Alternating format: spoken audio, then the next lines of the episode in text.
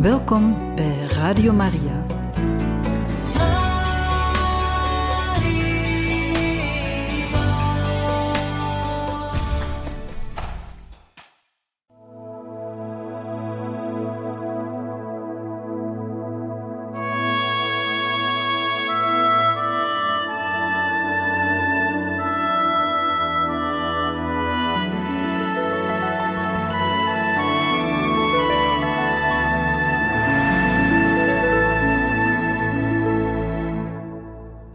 We gaan naar het jaar 1955, waarin Johannes de 23e geestelijke oefeningen houdt met het Trivenetiaans episcopaat in de Villa Immacolata di Torreglia in Padua van 20 tot 25 mei 1955. De predikant is pater Riccardo Lombardi, jezuïet. Aantekeningen en voornemens. Ik ben 74 jaar oud, even oud als de heilige Laurentius Justiniani, de eerste patriarch van Venetië, toen hij stierf op 8 januari 1456. Ik ben bezig de 500-jarige herdenking van dit zalig afsterven voor te bereiden. Zou dit ook niet een goede voorbereiding zijn op mijn dood? Dit is een ernstige en heilzame gedachte voor mij. Ik vrees de dood niet, ik weiger ook niet te leven. Maar het leven dat mij nog rest, wil slechts een blijde voorbereiding tot de dood zijn. Ik aanvaard deze dood en ik wacht hem in vol vertrouwen af. Dit is geen vertrouwen in mijzelf, omdat ik een armzalig mens en een zondaar ben, maar een vertrouwen op de oneindige barmhartigheid van de Heer, aan wie ik alles verschuldigd ben wat ik ben en wat ik heb. De grote barmhartigheid van de Heer zal ik eeuwig bezingen. 2.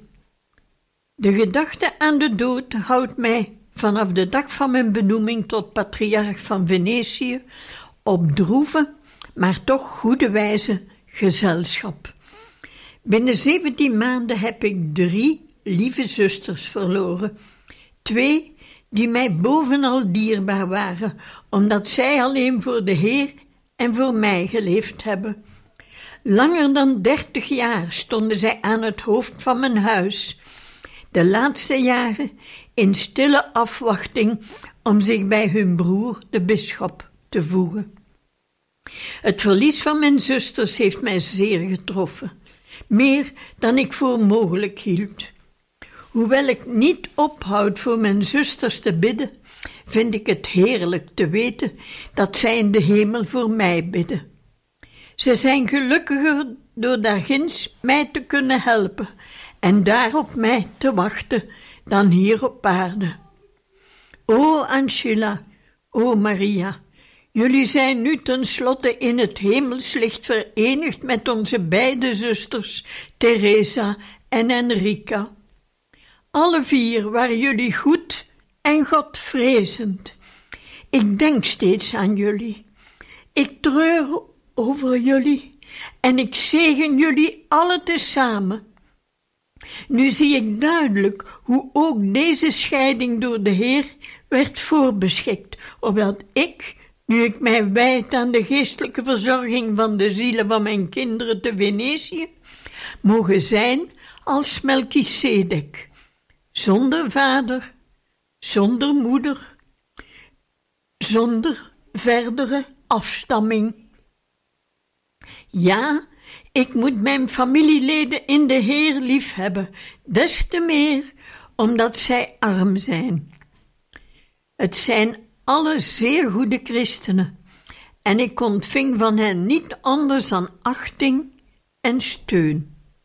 Maar ik moet altijd gescheiden van hen leven, als voorbeeld voor de overigens goede klerus van Venetië, die om verschillende deels verklaarbare redenen te veel familieleden om zich hebben.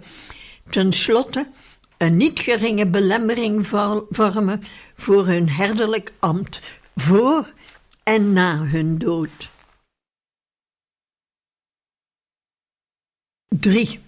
Wat moet ik zeggen van mijn leven als zielenherder? Want dat is toch uiteindelijk mijn leven. Ik ben er tevreden mee, omdat het mij werkelijk grote vertroostingen schenkt. Het is niet nodig harde maatregelen toe te passen om de goede orde te bewaren. De waakzame, geduldige en langmoedige goedheid komt heel wat verder en heeft minder tijd nodig dan gestrengheid en hardheid. Dit punt laat mij ook geen illusies of twijfel.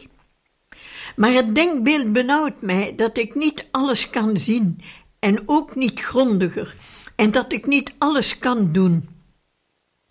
Mij benauwt ook de verleiding een beetje toe te geven aan mijn vredelievende aard, die mij het rustige leven zou doen verkiezen boven de risico's van onzekerheden.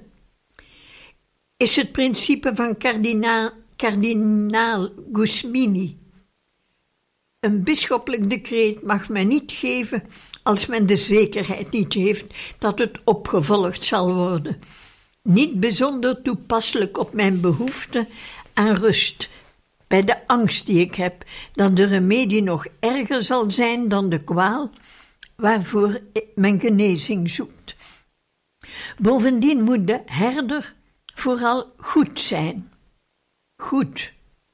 Anders riskeert hij zonder wolf te worden.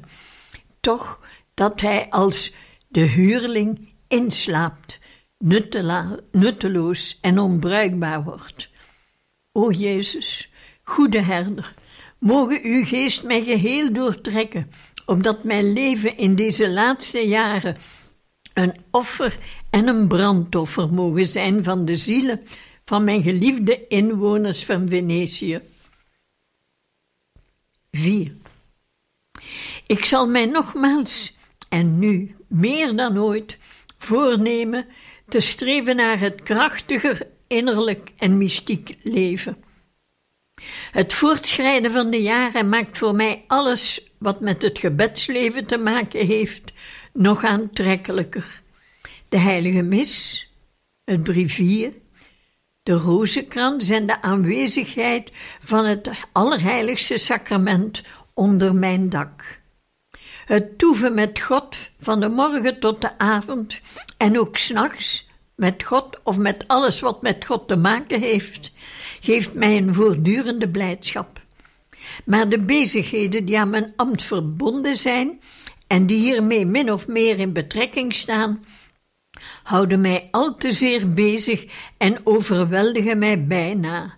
En zij ontnemen mij een grotere kalmte en rust voor mijn godsdienstige plichten en mijn devotieoefeningen. Ik zal hier nog meer aandacht aan besteden, althans aan de rozenkrans die ik gemeenschappelijk met mijn huisgenoten wil bidden. Dat zal de herinnering zijn aan deze retraite, het bidden van de rozenkrans, tezamen met de secretaris, de zusters, bedienden en gasten. 5. Bij deze retraite ging Pater Lombardi niet in op het persoonlijke leven van iedere bisschop, maar op de verhouding van het episcopaat in het algemeen en van het Venetiaanse in het bijzonder tot de problemen van een betere wereld. Ook hier geldt: onderzoek alles, behoud het goede. Ik mag mij niet in details en in bijkomstige kleinigheden verliezen. Deze beweging draagt het zegel van goedkeuring en van aanmoediging van de Heilige Vader, Pius XII, van wie het initiatief afkomstig is. Wij zijn dus op de goede weg. Ook hier staan de zeven lampen van de heiliging voor ons, de goddelijke en de zedelijke deugden. Mijn ziel, je verblijf hier op aarde neigt ten einde. Je schreden richtten zich naar de levensavond. Moedig voorwaarts, nog licht, nog genade, noch vreugde zullen je ontbreken. Bij de hoop op het hiernamaals zal ook het kruis zacht en vertroostend voor je zijn. 6. Een eerste resultaat van deze overpeinzingen met Pater Lombardi is het voornemen mij met grote intensiteit bezig te houden met de scholen van ieder soort godsdienstonderwijs. Ik zal hierbij kunnen rekenen op mijn hulpbisschop, onder wie het catechismusonderwijs ressorteert.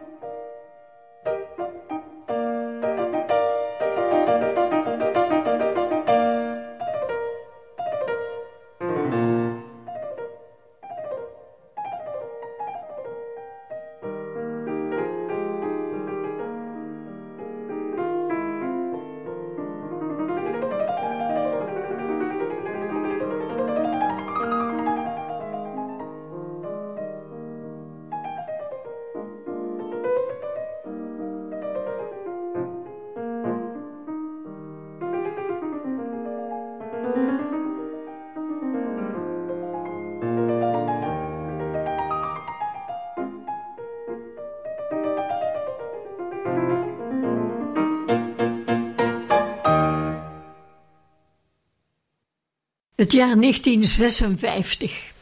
Geestelijke oefeningen in het seminarie alla Salute in Venetië van 11 tot 15 juni. Korte aantekeningen. 1. Mijn pelgrimstocht naar Fatima belette mij deel te nemen aan de retraite van mijn geëerde confraters, de bisschoppen van het gebied van Venetië, gehouden in Torreglia en gepreekt door Monseigneur Bosio aartsbisschop van Chieti. Ik maakte van de gelegenheid gebruik om mij aan te sluiten bij de priesters van mijn diocese, die in het seminarie bijeengekomen waren voor de retraite, die werd gepreekt door Monseigneur Pardini, bisschop van Jesi, een uitmuntend predikant van priesterretreites. Het samen zijn met mijn geliefde priesters en het geconfronteerd worden met hun moeilijkheden ontnam mij de rust om aan mezelf te denken. Maar een andere keer zal ik ervoor zorgen mijn priesters op mijn gemak te bezoeken en mij met hen bezig te houden op hun verschillende standplaatsen of waar zij zich ook mogen bevinden. Maar wat mij betreft, ik zal bij de bisschoppen blijven om mij uitsluitend aan mijn eigen zielenheil te wijden. 2. Wat betreft het praktisch resultaat van dit jaar ben ik teruggekomen op het oude voornemen om dag voor dag met grotere volmaaktheid datgene na te streven wat het voorwerp was van zoveel en zo vaak herhaalde pogingen tot geestelijke verbeteringen betreffende het priesterlijk gebed, het werk voor de zielen en voor de kerk, namelijk zachtmoedigheid, geduld en naastenliefde. En dit alles ten koste van wat dan ook, op gevaar af voor een dwaas en een nietsnut gehouden te worden. 3. Dit gevoel van onwaarde dat mij altijd vergezelt en mij ervoor behoedt verwaand te worden, is een grote genade van de Heer. Het houdt mij nederig en bewaart mij ervoor belachelijk te worden. Ik zou hiervoor niet bang zijn, indien het lachwekkende een bijdrage zou kunnen betekenen tot de diepe overtuiging die ik heb en die ik, zolang ik leef, zal herhalen, namelijk dat het evangelie onveranderlijk is de, en dat de leer van Jezus in het evangelie zachtmoedigheid en nederigheid betekent. Natuurlijk niet zwakheid en onnozelheid. Alles wat naar pretentie en persoonlijke aanmatiging zweemt, is niet anders dan egoïsme en schijnsucces. 4. Voor mij staat vast dat het niet goed is dat ik mijn retraite samenhoud met mijn priesters, omdat als ik moet ingaan op de vragen van een ieder, mij tijd nog rust overblijft om te zorgen voor mijn eigen geestelijk leven. En dan te moeten zeggen dat ik het zo heerlijk zou vinden de retraite te preken, maar dan met de nodige rust van verwijderde en onmiddellijke voorbereiding. De herinnering aan Fatima en aan de kracht die ik er gevonden heb, maakt voor mij de opdracht van de Heer steeds dierbaarder armen de blijde boodschap te brengen en bedrukte van hart te genezen. Het jaar 1957. Geestelijke oefeningen met de bisschoppen van het Tri-Venetiaans episcopaat te Torreglia van 2 tot 7 juni. Predikant Monseigneur van Lierde. Persoonlijke aantekening. 1. Verleen mij het licht in de avond. O Heer, het is avond geworden. Ik word binnenkort 76 jaar. Dit is een grote gave van de Hemelse Vader. Drie kwart van mijn tijdgenoten zijn overgegaan tot het andere leven. Dus ook ik moet mij klaarmaken voor het grote ogenblik. De gedachte aan de dood verontrust mij niet. Ook een van mijn vijf broers, mijn geliefde broer Giovanni, is gestorven en hij was op één na de jongste. Welk een mooi leven en wat een mooie dood. Mijn gezondheid is uitstekend en ik ben nog heel flink, maar daar mag ik niet op vertrouwen. Ik wil mij gereed houden tot iedere, ook onverwachte oproep. 2. De hoge ouderdom die ook een grote gave van de Heer is, moet voor mij een reden tot stille innerlijke vreugde zijn en van dagelijkse volkomen overgave aan de Heer zelf, tot wie ik mij gewend houd als een kind tot de geopende armen van de Vader. 3. Mijn bescheiden en nu tenslotte toch wel lang leven heeft zich afgewikkeld als een kluwe in het teken van eenvoud en zuiverheid. Zonder enige moeite erken ik en herhaal ik dat ik niets, maar dan ook totaal niets waard ben. De Heer heeft mij doen geboren worden uit arme lieden en hij heeft overal aan gedacht.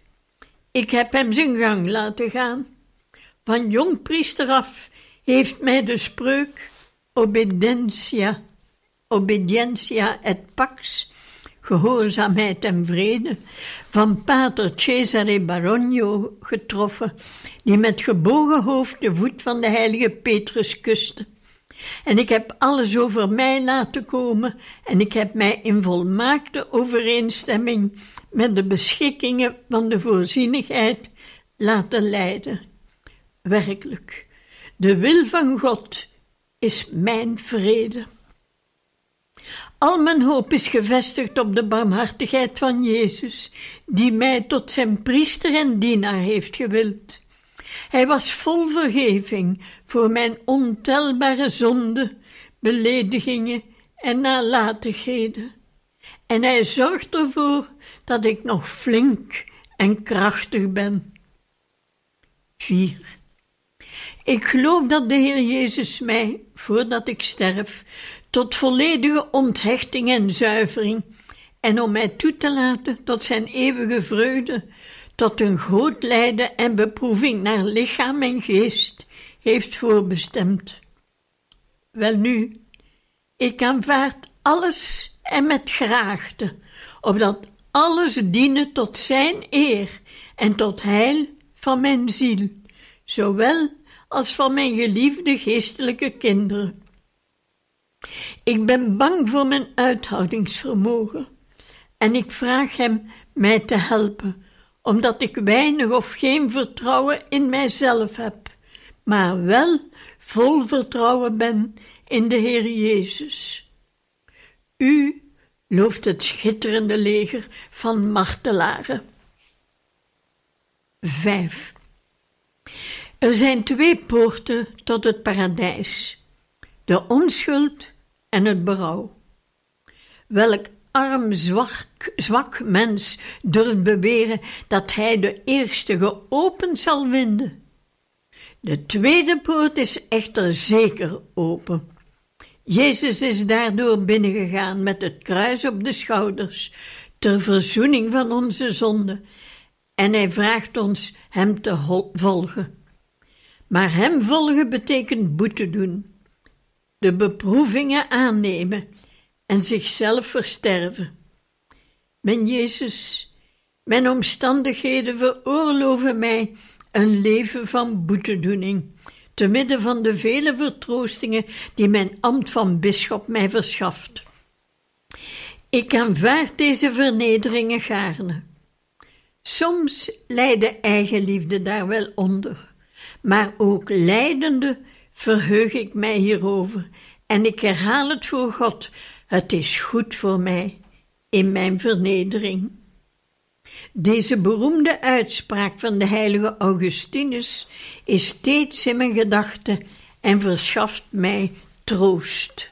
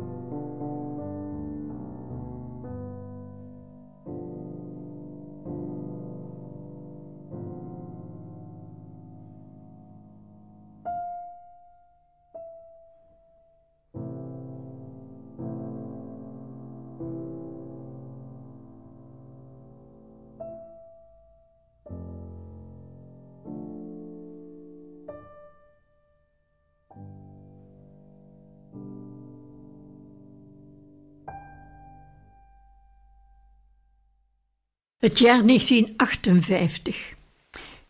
Geestelijke oefeningen te Possagno. Huis van het Heilig Hart bij de Paters Cavanis van 22 tot 26 september.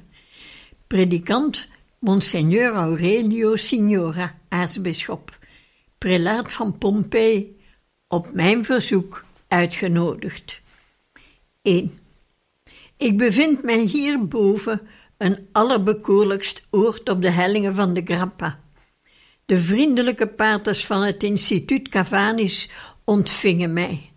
Pater Pellegrino Bolsonello is hier rector, een zeer vroom en uiterst fijngevoelig man. Bij mij zijn de provicaris Monsignor Gottardi, Monsignor Capovilla en de staf van de curie en verschillende pastoors. Voorts kanunke, Monsignor Vecchi, Monsignor Spavento en anderen. Veel van mijn jonge priesters zijn aanwezig. Monsignor Signora is knap en hij doet het goed. Hij heeft een iets wat ongelukkige stem voor mij. Ik hoorde hem van opzij en verstond hem daarop, daarom moeilijk. Maar uiteindelijk is de leer uitstekend, de voordracht goed verzorgd en er spreekt diepe en oprechte vroomheid uit. Er waren ook een paar priesters van Vittorio Veneto, een ernstig en waardig geheel. 2. Tot mijn spijt heb ik echter moeten constateren, en dit is de tweede keer, dat ik een eenzame plaats nodig heb om geestelijk een weinig te rusten. Om de mensen tevreden te stellen, moest ook ik spreken tot diegenen die hier bij elkaar zijn gekomen. Eerste avond, de priesterlijke taak. Tweede avond, de kennis van de priester. Derde avond, de vijf punten van Faenza.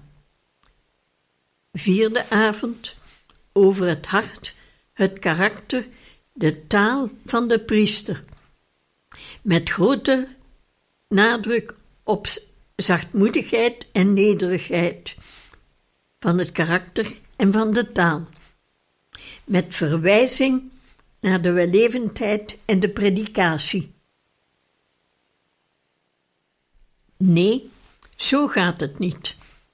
Bij de retraite moet ik alleen zijn, ver van de zaken van mijn bisschoppelijke curie en in stilte en op de juiste wijze geheel alleen bezig met mijzelf en mijn geestelijke belangen. 3. Het vorderen van de jaren zou mij een grotere beperking moeten opleggen bij het aanvaarden van preken buiten mijn bisdom. Ik moet alles eerst opschrijven. En dit kost mij heel wat, waarbij nog een gevoel van beschaming komt over mijn geringheid. Mogen de Heer mij helpen en mij vergeven. Van 1958 tot 1963. Johannes de 23ste is inmiddels paus. 1958.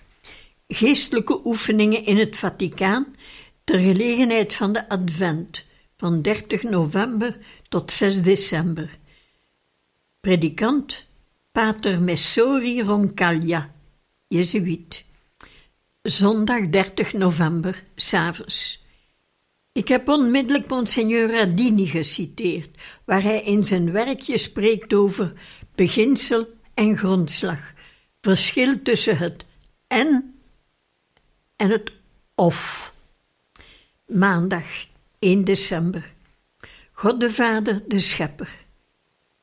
Eerste preek. Vervalt wegens het bezoek van Reza Parlevi, de Shah van Perzië. Tweede preek. De mens, schepsel van God. Derde preek. De boog en de sluitsteen van de boog in de verhouding van God en mens. Dinsdag 2 december. 1. De wet van God. 2. Zonde. 3. De ernst van de zonde. 4. De hel. Woensdag 3 december. 1. De barmhartigheid van God. Tussen haakjes staat het volgende. Hier volgt een halve bladzijde die onbeschreven is. Misschien wilde de auteur later nog aantekeningen maken. Donderdag 4 december. De twee standaarden, het werk van de duivel en hoe dit te weerstaan. Het apostolaat, de motieven, het voorbeeld van Christus, de beginselen die, volgen, die men volgen moet. 3. Het priesterlijk gebed. 4. De Eucharistie vormt de priester. Vrijdag 5 december. 1. Het lijden van Jezus, lichamelijke pijn. 2. Het lijden van Jezus, geestelijke pijn. 3. De glorie van Jezus en het paradijs. 4. De liefde van God die alles doet ontbranden en alles verteert. Het jaar 1959. Geestelijke oefeningen in het Vaticaan van 29 november tot 5 december. Predikant Monsignor Giuseppe Angrisani, bisschop van Casale, die door mij werd uitgenodigd en over het algemeen een goede en stichtende indruk heeft achtergelaten. Volgens de methode van Ignatius. Algemeen uitgangspunt voor de meditaties en conferenties was de Heilige Schrift, het Evangelie, Sint Paulus en Johannes. Eenvoudig, helder en bemoedigend. Helaas was mijn persoonlijke aandacht nog wat afgeleid door omstandigheden waaraan ik mij niet geheel en al kon onttrekken. Maar alles moet in alle omstandigheden mijn voornaamste taak dienen, God zij dank, en in alle omstandigheden zegen en vrede. Gedurende de maaltijden liet ik mij door Monseigneur Loris verschillende bladzijden voorlezen uit de Consideratione van de heilige Bernardus, geschreven voor paus Victor. Men vindt niet licht iets dat meer geschikt en nuttiger is voor een arme paus zoals ik, en voor een paus van welke tijd ook. Een en ander dat de klerus van Rome in de twaalfde eeuw niet tot eer strekte, bestaat nog voortdurend. Daarom is het nodig te waken, te verbeteren en te verdragen. 1.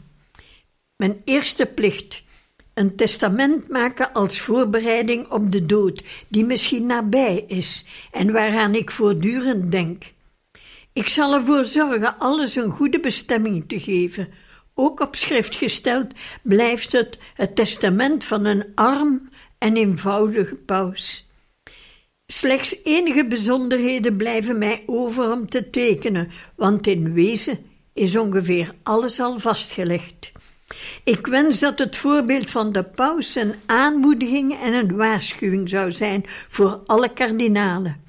Sterven zonder een goed testament is voor een priester een grote fout en een reden tot grote angst op het ogenblik van de dood. 2. Vanaf de dag dat de Heer mij, arm als ik ben, tot dit hoge ambt heeft bestemd, voel ik me in dit leven nergens nog speciaal toebehoren. Niet tot de familie, geboortegrond of volk, niet tot een eigen richting in zaken studie of tot andere dingen, hoe goed ook. Meer dan ooit beschouw ik mij thans als de onwaardige en nederige dienaar van God en dienaar van Gods dienaren. De hele wereld is mijn familie. Dit gevoel van toe te behoren aan de hele wereld moet kleur en leven geven aan mijn geest, aan mijn hart en aan mijn daden. 3. Deze visie, dit gevoel van universaliteit, moet voor alles mijn aanhoudende en ononderbroken dagelijks gebed bezielen, mijn brevier, de heilige mis, mijn rozenkrans van vijftien tientjes en mijn trouw bezoek aan Jezus in het tabernakel, de liturgische en de andere vormen van innige en vertrouwde verbondenheid met Jezus. Een jaar van ondervinding geeft mij licht en kracht om alles een nieuwe impuls te geven, alles te verbeteren en, zonder overhaasting in mijn doen en laten, de toets der volmaaktheid aan te brengen. 4. Bovenal ben ik de Heer dankbaar voor het temperament dat Hij mij geschonken heeft en dat mij beschermt tegen onrust en hinderlijke angst. Ik heb de indruk dat ik in alles gehoorzaam ben en ik constateer dat deze gehoorzaamheid in het grote en in het kleine mijn bescheiden persoon een grote kracht van moedige eenvoud verleent. Deze echt evangelische eenvoud roept om ieders achting en ontvangt deze ook. Zij is bovendien voor velen een reden tot stichting. Heer, ik ben niet waardig. Wees, o Heer, altijd mijn kracht en mijn inwendige vreugde, mijn God, mijn ontferming. 5. De blijken van belangstelling die iedereen die op bezoek komt, onmiddellijk en zonder ophouden bewijst aan mijn arme persoon, zijn voor mij altijd een reden tot verwondering. Het ken u zelf is voldoende voor mijn geestelijke rust en helpt mij op mijn hoede te zijn. Het geheim van dit resultaat moet gelegen zijn in de spreuk: zoek niet datgene wat u te boven gaat, en in het mij tevreden stellen met zachtmoedig en nederig van hart te zijn. In de zachtmoedigheid en de nederigheid van hart is de gave aanwezig om te kunnen ontvangen, te kunnen praten en te kunnen omgaan. Tegelijk is er ook in aanwezig het geduld om te kunnen verdragen, om medelijden te kunnen hebben, om te kunnen zwijgen en te kunnen bemoedigen. Daar moet bovenal te vinden zijn de voortdurende bereidheid om de verrassingen van de Heer te aanvaarden. Want de Heer is wel goed voor de uitverkorenen, maar hij stelt hen gewoonlijk graag op de proef met tegenslagen zoals ziekte naar het lichaam, pijnen naar de ziel of ernstige tegenwerkingen die het leven van de dienaar van de Heer veranderen en maken tot een waar martelaarschap. Ik denk voortdurend aan Paus Pius IX, zaliger en roemrijker gedachtenis, en door hem na te volgen in zijn offers zou ik waardig willen worden hem plechtig te mogen heilig verklaren.